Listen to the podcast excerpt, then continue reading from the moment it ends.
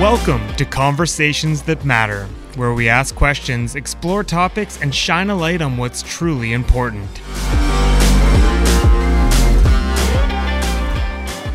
So we're here today with Conversations That Matter, and we have Allison Ramchuk with the KGH Foundation and Jessica Samuels from the Canadian Mental Health Association. I kind of stumbled over that, but maybe just tell us a little bit about yourself, Allison, first. Okay, well, hello. I am the newly appointed uh, CEO at the foundation. I'm a local Okanagan resident. I've been here, gosh, close to 15 years, and I've been in the social profit sector for that long. And uh, I have an incredible team and, and an amazing uh, ability to uh, work with community, both from a partnership lens and from a philanthropic investment lens, to uh, connect on issues that that matter to people and uh, bring attention and resources to them. And maybe Jessica, if you could give us a little introduction as well. Sure, Jessica Samuels. I'm the Associate Director of Community Engagement at the Canadian Mental Health Association here in Kelowna. And what that means for me is I do all the communications and all the fundraising um, for the organization. And when you think of communications or you think about community engagement, certainly in the nonprofit world, so many uh, sectors, relationships uh, are a huge part of it, whether it's uh, for fundraising to understand those larger social issues, which is what we're here to talk about today, um, and then to form that sense of connection and create community. And certainly as we go into the third year of what we're facing, something that I don't think any one of us thought that we would be addressing in our lives. Man, do we ever want to feel connected? Do we ever want to build community? And I think um, continue to to use your words, Allison, from earlier, to try and foster some hope to know that we can move forward. So I understand we're looking to form a unique partnership.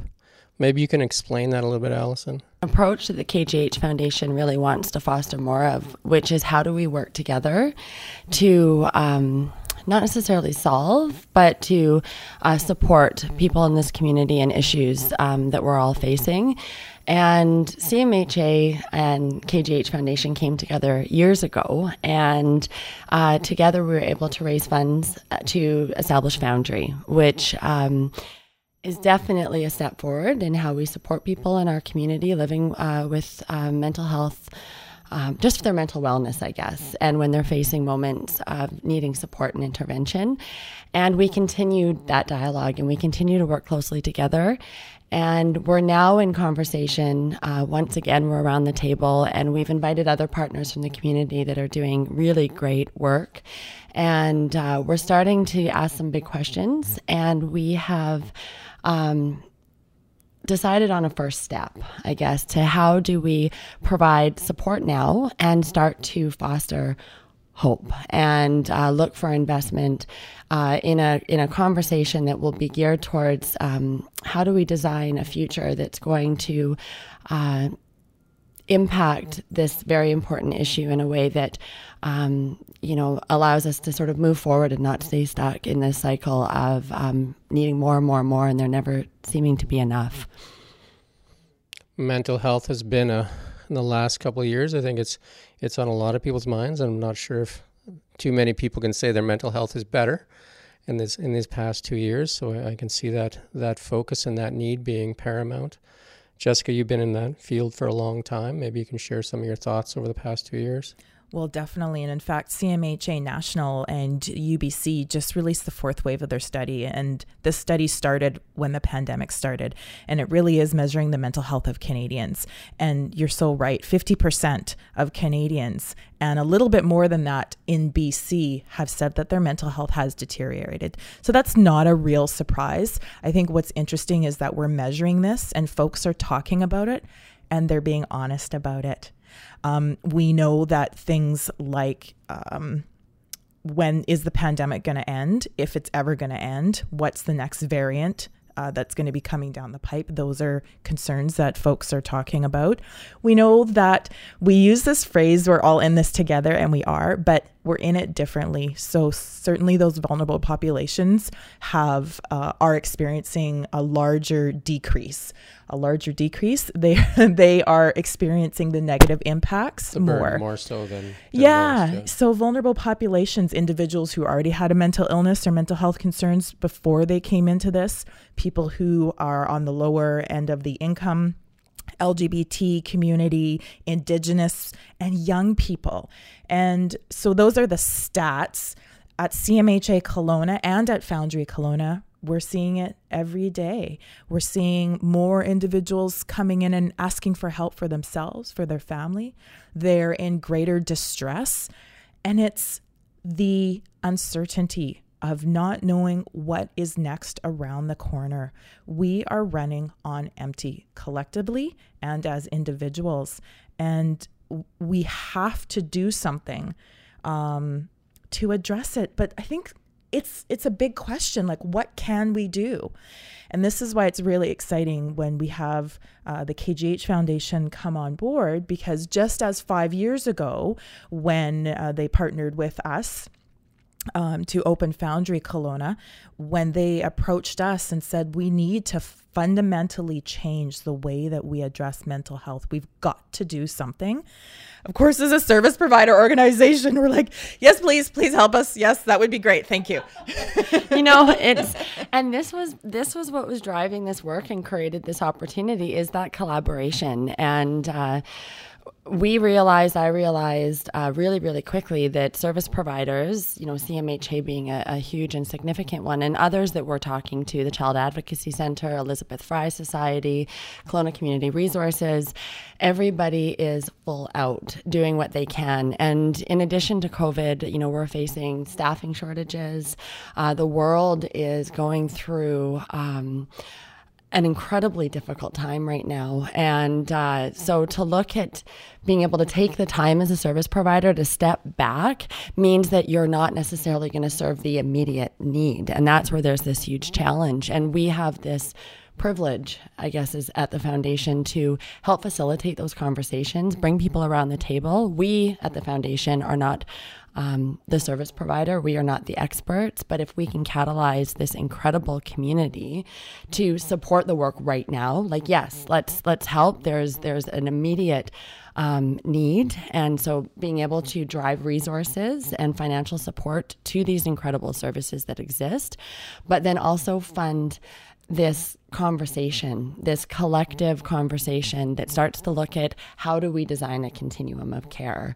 How do we maybe approach things differently so that we're not constantly needing more, more, more, but we can look at how, how we can do things differently in the future. So, um, in that conversation too is it's not just talk but how do we take action and uh, i mean we should all understand that action requires people and it requires funds Yeah, so and I can just say as a layman, like people are living in almost like a constant state of fear. And and when you have that with people, people look for support and that's what you're saying is that support needs to come from organizations, from other people because we're social creature as well. And you know, the isolation that we've had and all that stuff and that constant fear and now the, the other stuff that's developing in the world right now just just adds to that fear level. So I, I, I would assume that more and more people are gonna, you know, kind of like be mentally tapped out, right? So that support's going to be so important. So what are the goals of the organization? Like what what are your goals? Well, with this, I mean, the ultimate goal is to work together uh, as a community to support the needs of our community. And the first step with that is um, putting into place an action plan, and that's what we've done. So we are looking to together raise $1.7 million um, in the short term so that we can provide some immediate respite and support uh, to our partners, and then uh, fund an innovation. Um, uh, fund to to um, position us so that we can then start having this conversation right away. Give people the space and time that they need to have the conversation and then identify what pieces of work need to be looked at and uh, start moving in that direction. And i mean it's a starting place. It's not going to be the solution. This is going to be a continuum um, a dialogue that, that that carries on. But we I mean, the hope would be that in a year from now, we can come back to the community and say, because of your support, um, we were able to meet, help support, and meet some of the immediate needs. But we now have some recommendations. We have an idea of some really important advancements that we can at least take here that might start to change um, how we how we support those in our community who are who are struggling. Mm-hmm. I think one of the great things from a service provider perspective is that. Uh, Allison and her team at KGH Foundation, they they really did their homework, and and and they're they're that type of funder. They they seek out um, some of the stressors that we're feeling as community uh, service providers, and then how can they support? And for this particular one, I mean, I'm not sure when you first started meeting with our CEO Shelagh Turner and with our director of uh, service delivery and program innovation Mike Golick, and really my takeaway from those meetings was that you just really sat and listened and you wrote down a ton of notes.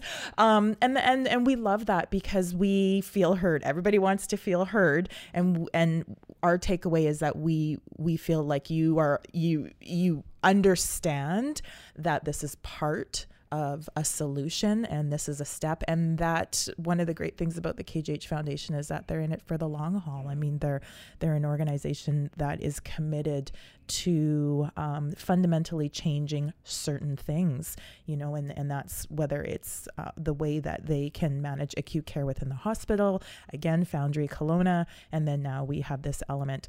So one of the element the the uh, factors in this is that there's a cabinet formed. So they're they're being very thoughtful about the way this is. So the the cabinet which is members from our organization and the Kelowna Community Resources and the Child Advocacy Center and individuals from Interior Health who are providing those services are getting together and have been and will continue to talk about how best to address this. What is the next step I think sometimes folks have a perception that nonprofit organizations or service providers out there that we're not collaborating, that we don't get together and talk about this stuff. And we do. We're managing an incredibly complex need in our community, and there's complex responses. And so we don't always get it right, but we are getting together and we are talking about it, and we are trying to do better as we move forward. Do you have some immediate needs, some priorities that, that if more funding was available that you would would want to do right away? Yes. I mean, yes. yes and that's yes. all I have to say. Short answer, yes. Yes. We I mean, in, in just chatting with the with our frontline teams, we are seeing way more families come into uh, Foundry Kelowna. So Foundry Kelowna is a youth mental health hub for young individuals 12 to 24 and their families. And that and families part has really grown in the five years that Foundry's been open. And we're seeing more parents coming in. Now, you they don't necessarily have a youth who is accessing care at Foundry, and they don't have to in order to access those services. Families are struggling because of all the things. You know, we talk about those social determinants of health paying your rent or your mortgage, paying groceries, having a place to um, where you feel like you have a sense of meaning or belonging. So, meaningful work. I mean, driving to work. Let's even just talk about that the gas prices, going to get groceries. So, these are the stressors that are leaving us burnt out, leaving us exhausted, and those foundational elements that we rely on as an individual to get us through the challenges that we experience in life, we're tapped out 100%. So, families, definitely. I want to make the point that, you know, the provincial and federal governments came forward um, with the onset of the pandemic and, and gave a lot of one time funding um, or a lot of immediate funding, which was incredible. And one of the benefits of that is we do have virtual counseling what we're concerned about is how sustainable that is in terms of the funding for that service. Because if we dropped all restrictions tomorrow and everything opened back up, it's not like the mental health needs of the last three years or the impacts are going to go away. So, you know, right now we have a 10 week wait for our virtual counseling. And that's something that is free and is trying to be accessible to all individuals. And here we are. We have folks saying they need to have help. Great. Can you come back in 10 weeks? And you know what we're seeing it uh, when we're speaking to our partners and those at KGH. Um, they've they've expressed a 41% increase in moderate to severe presentations. So it's that point you're talking about, Jessica, where people are waiting, and while they're waiting, the world continues to.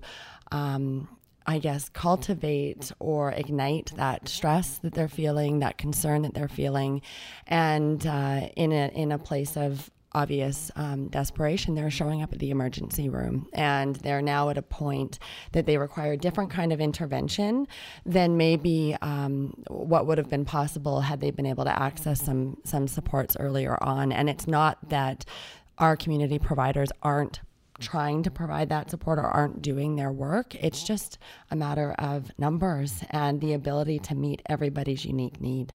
A shocking stat 53% of Canadians aren't sure if they can meet their monthly obligations. And that's and that's this is Canada, right? And and we're at that place and inflation uh, continues to rise and it looks like it's going to like energy is energy is in everything i think people forget that energy is in everything like if you take a loaf of bread it takes energy to plant the wheat it takes energy to harvest the wheat take the wheat to the the wheat pool and then to from the train to the the bakery from the bakery to the store and then to go to pick up the it's it's energies and everything. And and those factors when we talk about more vulnerable people most of their costs relate to rent which is skyrocketing. I think we've seen an increase in Kelowna of 26% um, energy, uh, the price of oil this morning was $128 a barrel, which is double since December.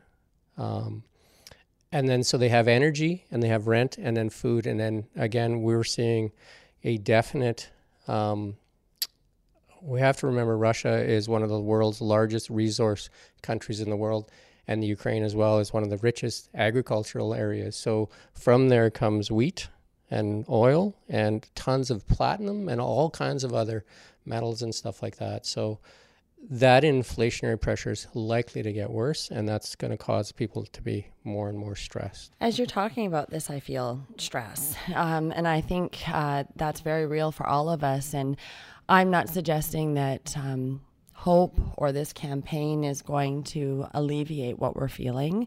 But one thing I will say with all, coming together as partners, um, feeling like we're in this together, we're supporting each other, but also in philanthropy. I know myself personally when I was observing everything unfolding in the Ukraine, I felt really, really helpless. You know, I talked to my kids, I talked to those I care about.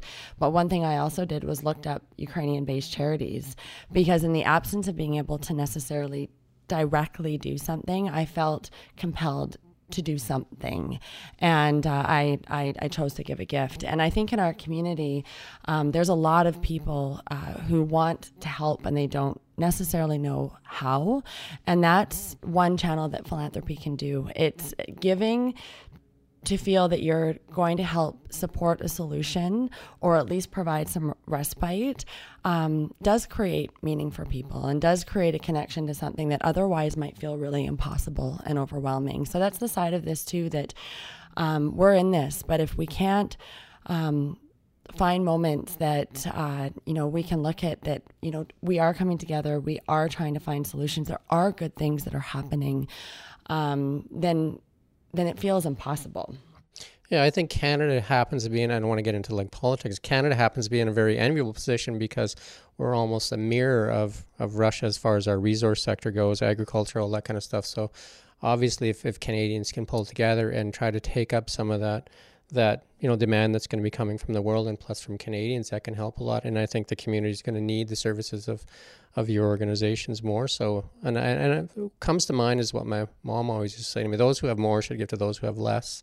And I think that's what we're going to need is the people that have more kind of trying helping those people that aren't going to be able to make ends meet. I, I think that's the the toughest part that we're going to see is is is people not sure how they're going to do this.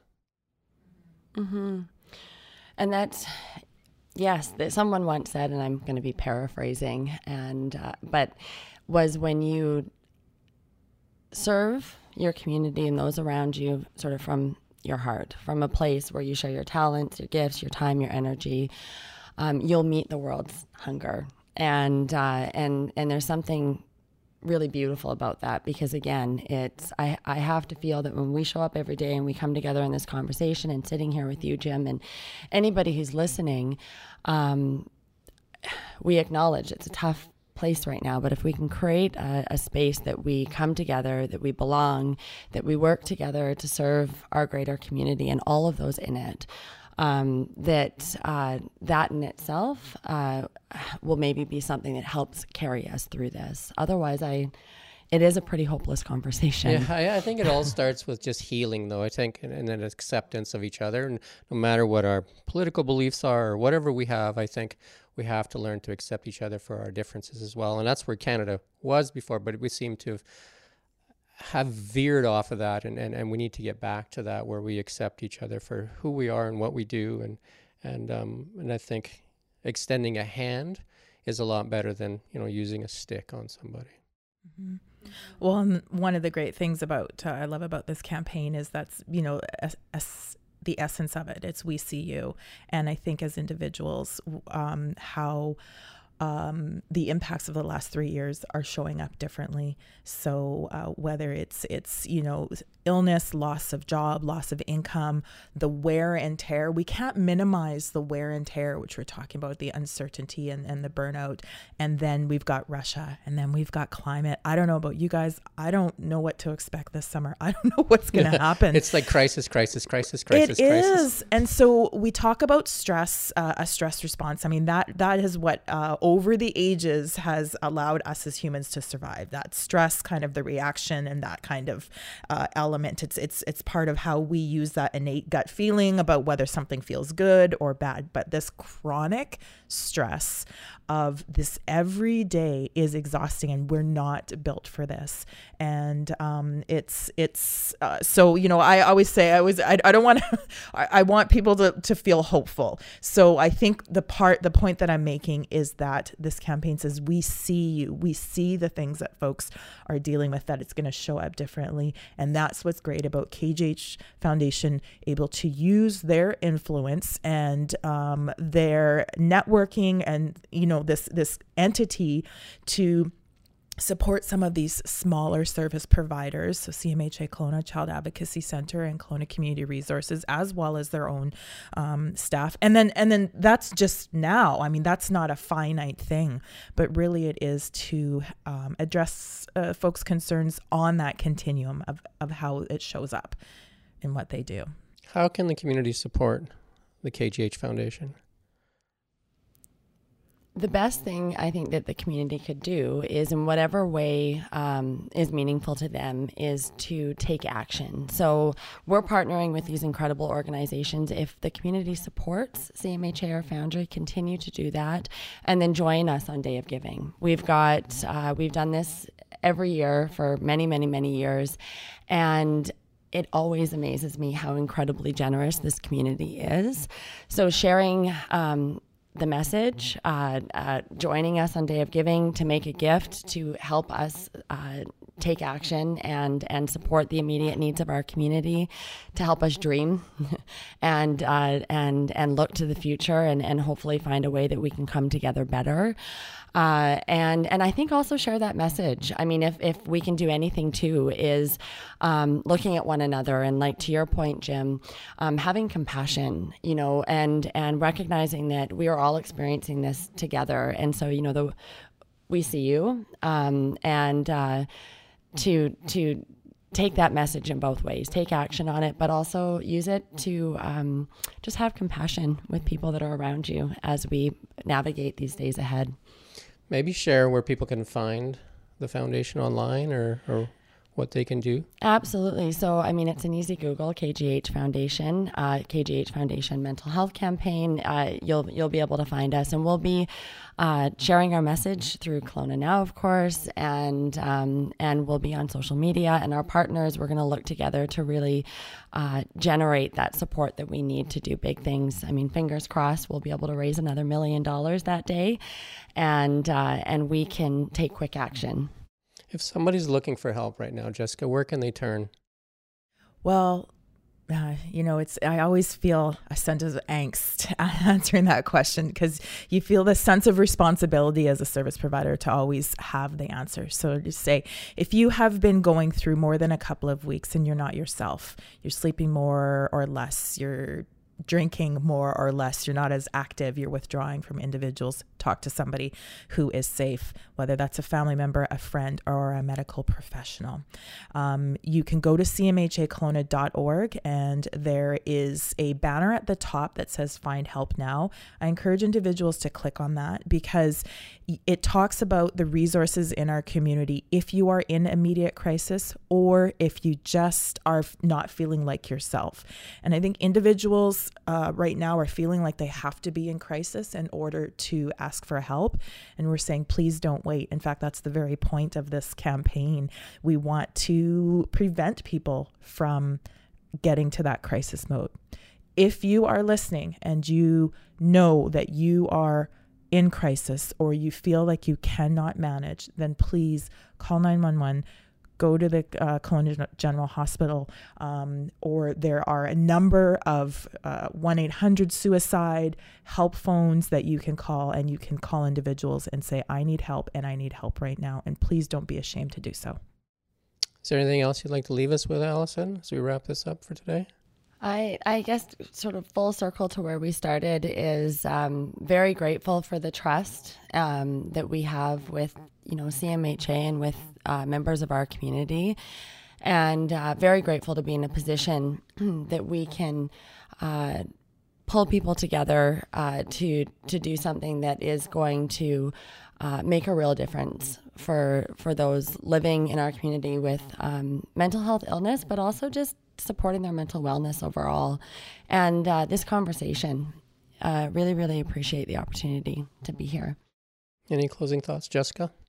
Um, no, I, th- well, just to echo what we said, uh, at the very least, let's give each other grace, give ourselves grace and compassion, and think about uh, as a community what's possible and how we can come together in whatever way that looks like in order for us to truly create a mentally healthy community.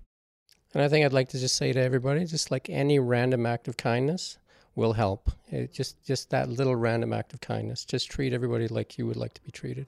Exactly. Mm-hmm. Thank, thank, you for coming so in much. today. Thanks, yeah, Jen. thank you. If you have any topics you would like to hear a conversation on, email us at podcasts at nowmediagroup.ca.